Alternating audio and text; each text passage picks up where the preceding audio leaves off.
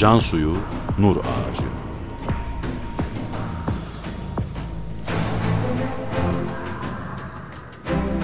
Metin Yusuf Ziya Özkan.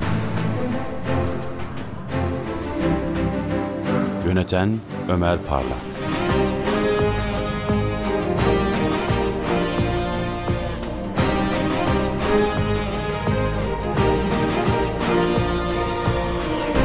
Kırkıncı Bölüm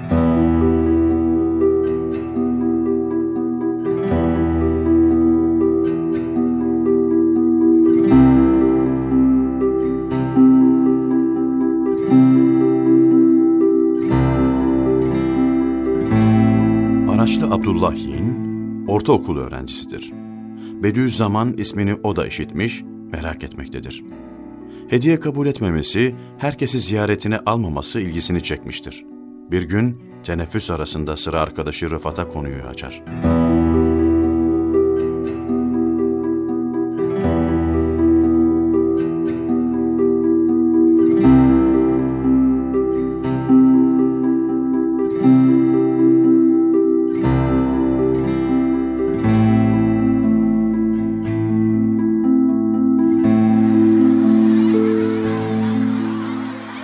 Rıfat, burada çok kıymetli bir hoca varmış. Ben onu tanıyorum. Bizim evin karşısında. Çok iyi biri. İstersen beraber gidebiliriz. Ben bazen ona gidiyorum. Seni kabul ediyor mu yani? Evet. İstersen seni de götürürüm.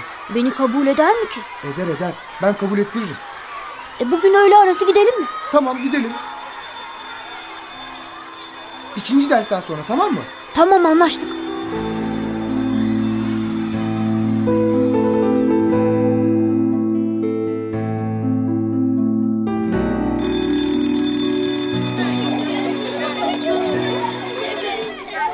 Gel gidiyoruz. Hemen şurada evi. Uzak değil. Gidelim.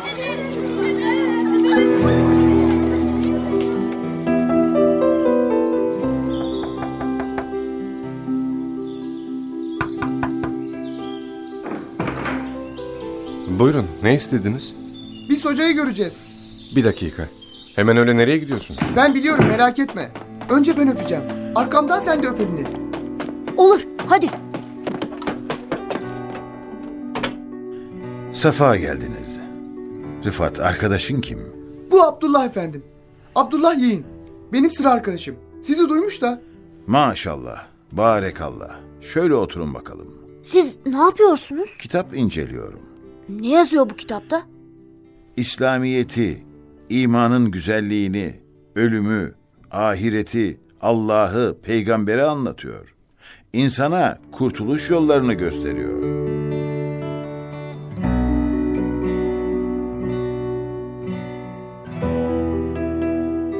Bize çok iltifat etti.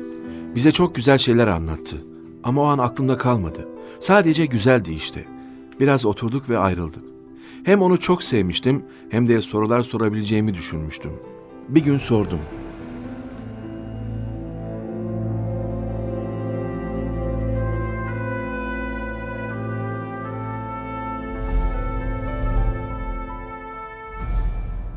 Muallimlerimiz Allah'tan bahsetmiyorlar. Bize Halikimizi tanıttır. Sizin okuduğunuz fenlerden her fen kendi lisanı mahsusu ile mütemadiyen Allah'tan bahsedip Halık'ı tanıttırıyor. Muallimleri değil, onları dinleyiniz.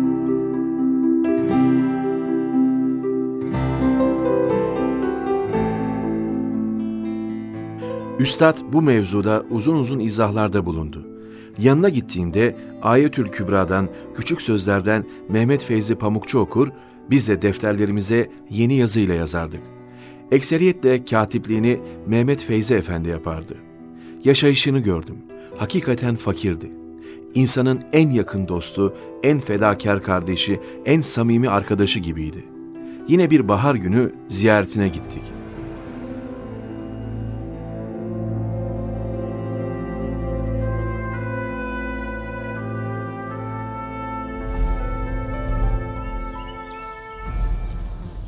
Kardeşlerim, çoktandır sekiz seneden fazla bir yerde kalmamıştım. Şimdi buraya geleli sekiz sene oluyor. Bu sene herhalde ya vefat edeceğim veya başka yere gideceğim. Belki bir daha görüşemeyiz. Bir zaman gelecek, her tarafta Risale-i Nur'un talebeleri bulunacak. Birbirinizden ve Risale-i Nur'dan ayrılmayınız. Bir daha buraya gelmeyecek misiniz? Şimdi artık biz sizi göremeyecek miyiz? Merak etmeyiniz. İnşallah yine görüşürüz.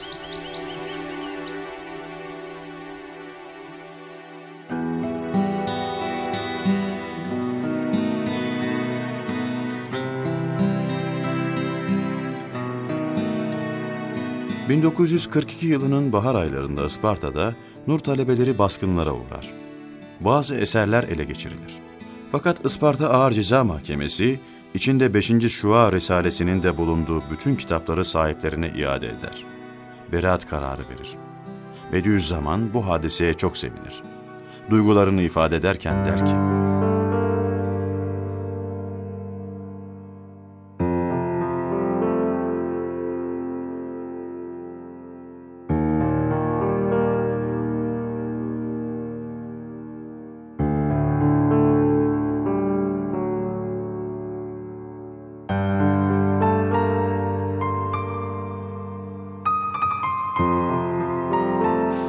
Evet, azim ve sebatınız ve ihlas ve ciddiyetiniz ehli dünyayı mağlup etmiş ve ediyor.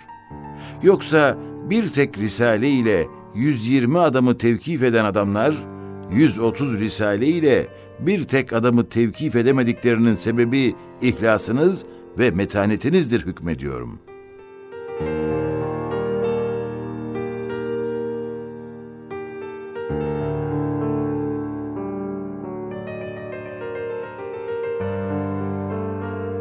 Mahkemenin beraat kararı vermesi hükümet yetkililerini kızdırır. Isparta yeni bir can bulmuştur çünkü. Isparta'nın sadece bir tek köyünde Sav'da bin kalemle Risale-i Nur yazılmaya başlanır. Bazı risaleler yeni yazı ile de yazılabilmektedir. Bir taraftan Ayetül Kübra Risalesi matbaaya verilir. Bazı eserler tab edilir. Hükümet de kendince karşı atağa geçer. Beşinci Şua Risalesi mesele edilir ve aranmaya başlanır. Bediüzzaman tedbirlidir.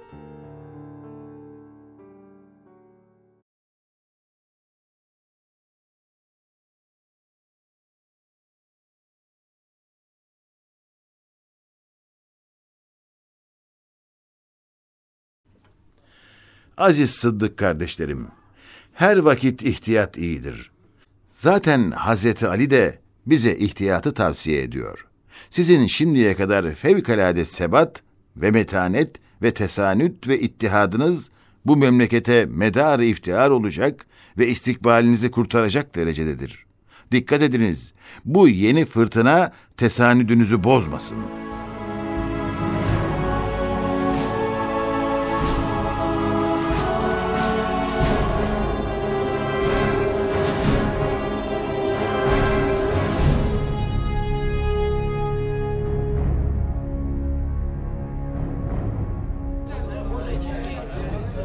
Neden herkes Bediüzzaman'la uğraşmaktan hoşlanıyor anlamıyorum.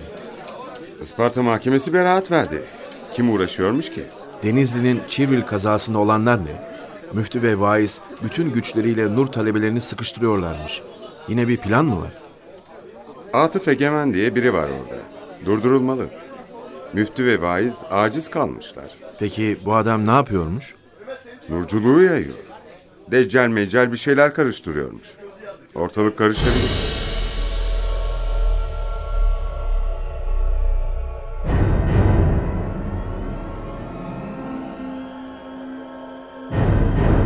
Denizli, Çivril, Homa köyünde aramalar yapılır ve 5. Şua Risalesi ele geçirilir.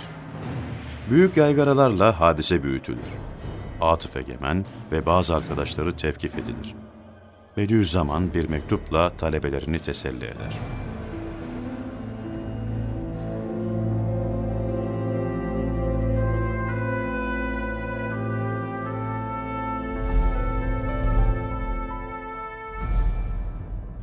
Merak etmeyiniz.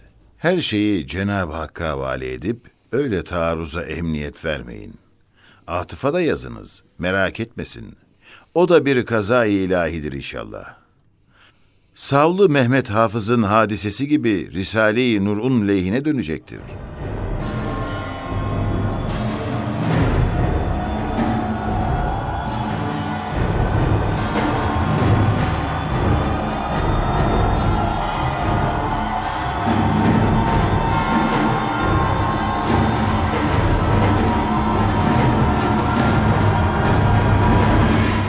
Isparta'da Denizli'de tevkifler yapılır. İlk günlerde üstada ilişilmez. Bu rahatlık döneminde Bediüzzaman zehirlenmek ve vücudu ortadan kaldırılmak istenir. Evet, bu iş artık tamamdır. Bu son zehri dünyada atlatamaz. O öldü mü sonra da adamlarını birer birer toplar bu işi bitiririz.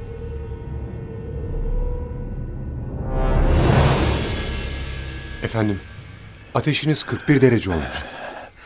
Allah'ın izniyle bir şey olmayacak. Bu da geçecek. Polisler geldi galiba. Yine baskına geldiler.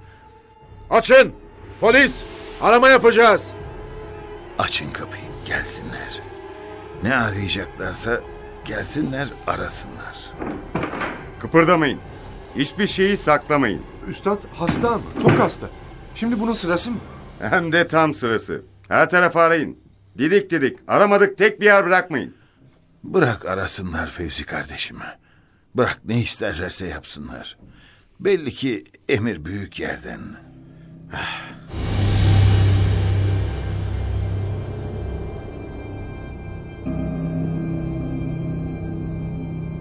Pek bir şey bulamadık efendim.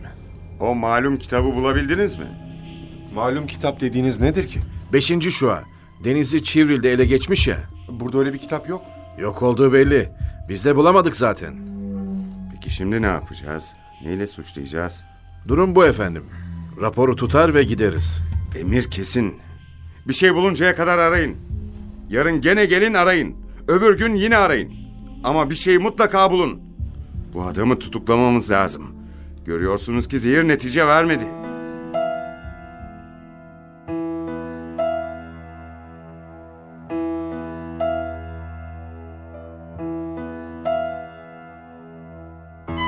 Eve gelip gidenler sıkı bir takibe alınır. Bediüzzaman'ın kaldığı ev üçüncü kez aranır. Çaycı Emin'in evi didik didik edilir. Herhangi bir şey bulunamaz. En sonunda Bediüzzaman'ın kaldığı evin altındaki odunluk ve kömürlük aktarılır ve kömürlerin altında 24. lema bulunur. Kadınların örtünmelerini emreden tesettür ayetinin bir tefsiridir bu. Bahane tamam olur.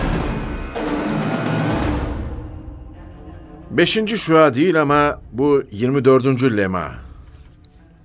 Olsun. Kadınların örtünmesinden bahsediyor ya. Yeter. Bu ısrarla aradığınız beşinci şuada ne varmış ki? Bize gizli suçlamalar varmış. Ahir zamanda olacak hadiseleri anlatırken. Anlıyor musun? Nasıl yani? Süfyan'dan bahsediyor. Süfyan'dan. Konuşturma beni. Yakında kıyameti koparır bu adam. Kıyameti bir adam koparamaz ki. Bahane bulundu tamam. Şimdi bu davaları birleştirmeye geldi sıra. Kastamonu'dan gidecek mi? Götüreceğiz. Daha doğrusu göndereceğiz. Isparta'ya göndereceğiz.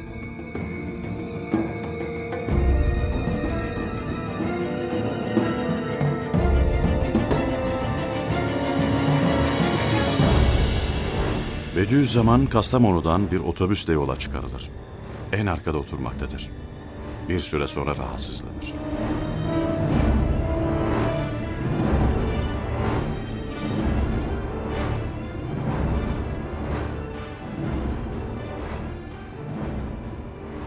Ilgaz'a giden otobüs Olukbaşı Karakolu yanında durduruldu. Polisler Bediüzzaman'ı bu otobüsle Ankara istikametine gönderiyordu. Yanına bir memur görevlendirilmişti. Kalan polislere şöyle seslendi. O Mithat'a söyleyin, benim eski ve yeni yazı ile yazılı müdafalarımı peşimden göndersin. Otobüse bindiler ve hareket ettiler. İnebolulu Ziya Dilek de otobüsteydi. Nedense kendini gizlemeye çalışıyordu sanki. Üstada tanışıklık göstermedi.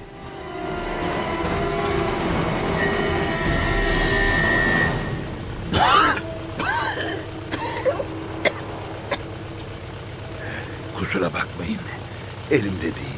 Biraz rahatsızım.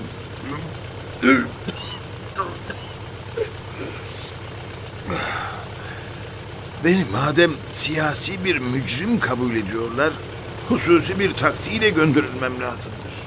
Hocam gelin buraya oturun. Burası daha iyi. Önden ikinci sıra. Buyurun. Ben oraya oturabilirim. Eyvah. Şimdi üstad beni tanırsa yandım. Tam gizleneyim diyordum ki kalktı yanıma geliyor. Aman Allah'ım. Selamun aleyküm kardeşim. Sizi rahatsız edeceğim ama Hayır hayır estağfurullah. Buyurun. ismi halinizi bağışlar mısınız? Evle ve la kuvvete illa billah. İsmim Ziya. Ziya? Ziya Dilek. Sen bizim Ziya mısın? Kastamonular namına beni yolcu etmeye mi geldin? İşte şimdi haklı tuttuk. Artık beni de götürürler. Kader işte efendim. Öyle olacakmış demek. Saffet, burada mısın? Buradayım hocam. Saffet benim muhafızım. Karakoldan verdiler. Saffet, evime baskın yaptığınız zaman ben Kur'an-ı Kerim'den nereye okuyordum? Siz daha iyi bilirsiniz hocam. Sen de Kur'an biliyorsun Saffet. Bana kağıt versene. Kalemin var mı Ziya kardeş? Var efendim. Yaz o zaman. Tur suresinin 48. ayeti. Manası sabreyle. Başına gelen Rabbani kazaya teslim ol. Sen inayet gözü altındasın. Merak etme. Gecelerde tesbih ve tahmidata devam eyle. Yazdın mı? Yazdım efendim. Ziya, arkadaşlarına müjde ver, merak etmesinler. Mahkum olmayacağız. Ya mütareke veya musalaha edeceklerdir. Şoför efendiye söylesenize, acaba makineyi durdurur mu? Dinde zorlama yoktur. Arabadakilere bir nasihatım var. Ettin hoca efendi. Elbette durdururuz.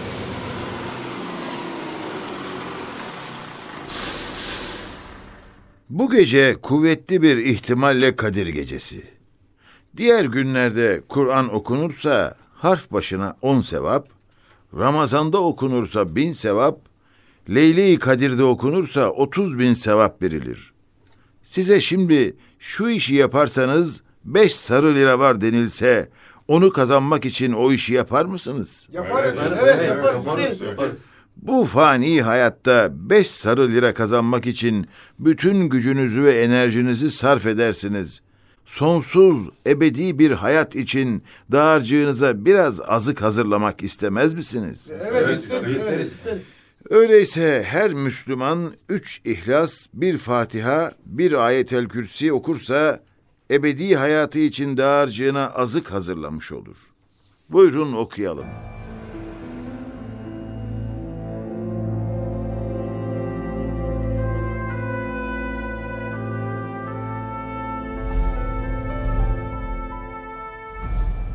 Allah razı olsun hocam sizden. Biz dalmış gidiyorduk. Bizi hatırlattınız. Allah razı olsun.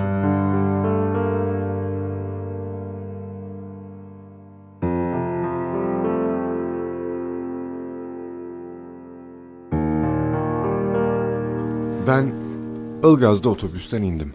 İşime gittim. Birkaç gün sonra beni de tutukladılar. Önce İnebolu'ya, oradan da Denizli'ye sevk ettiler.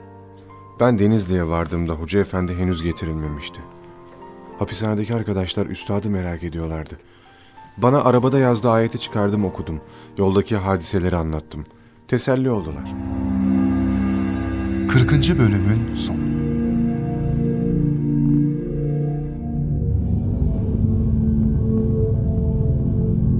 Burç Prodüksiyon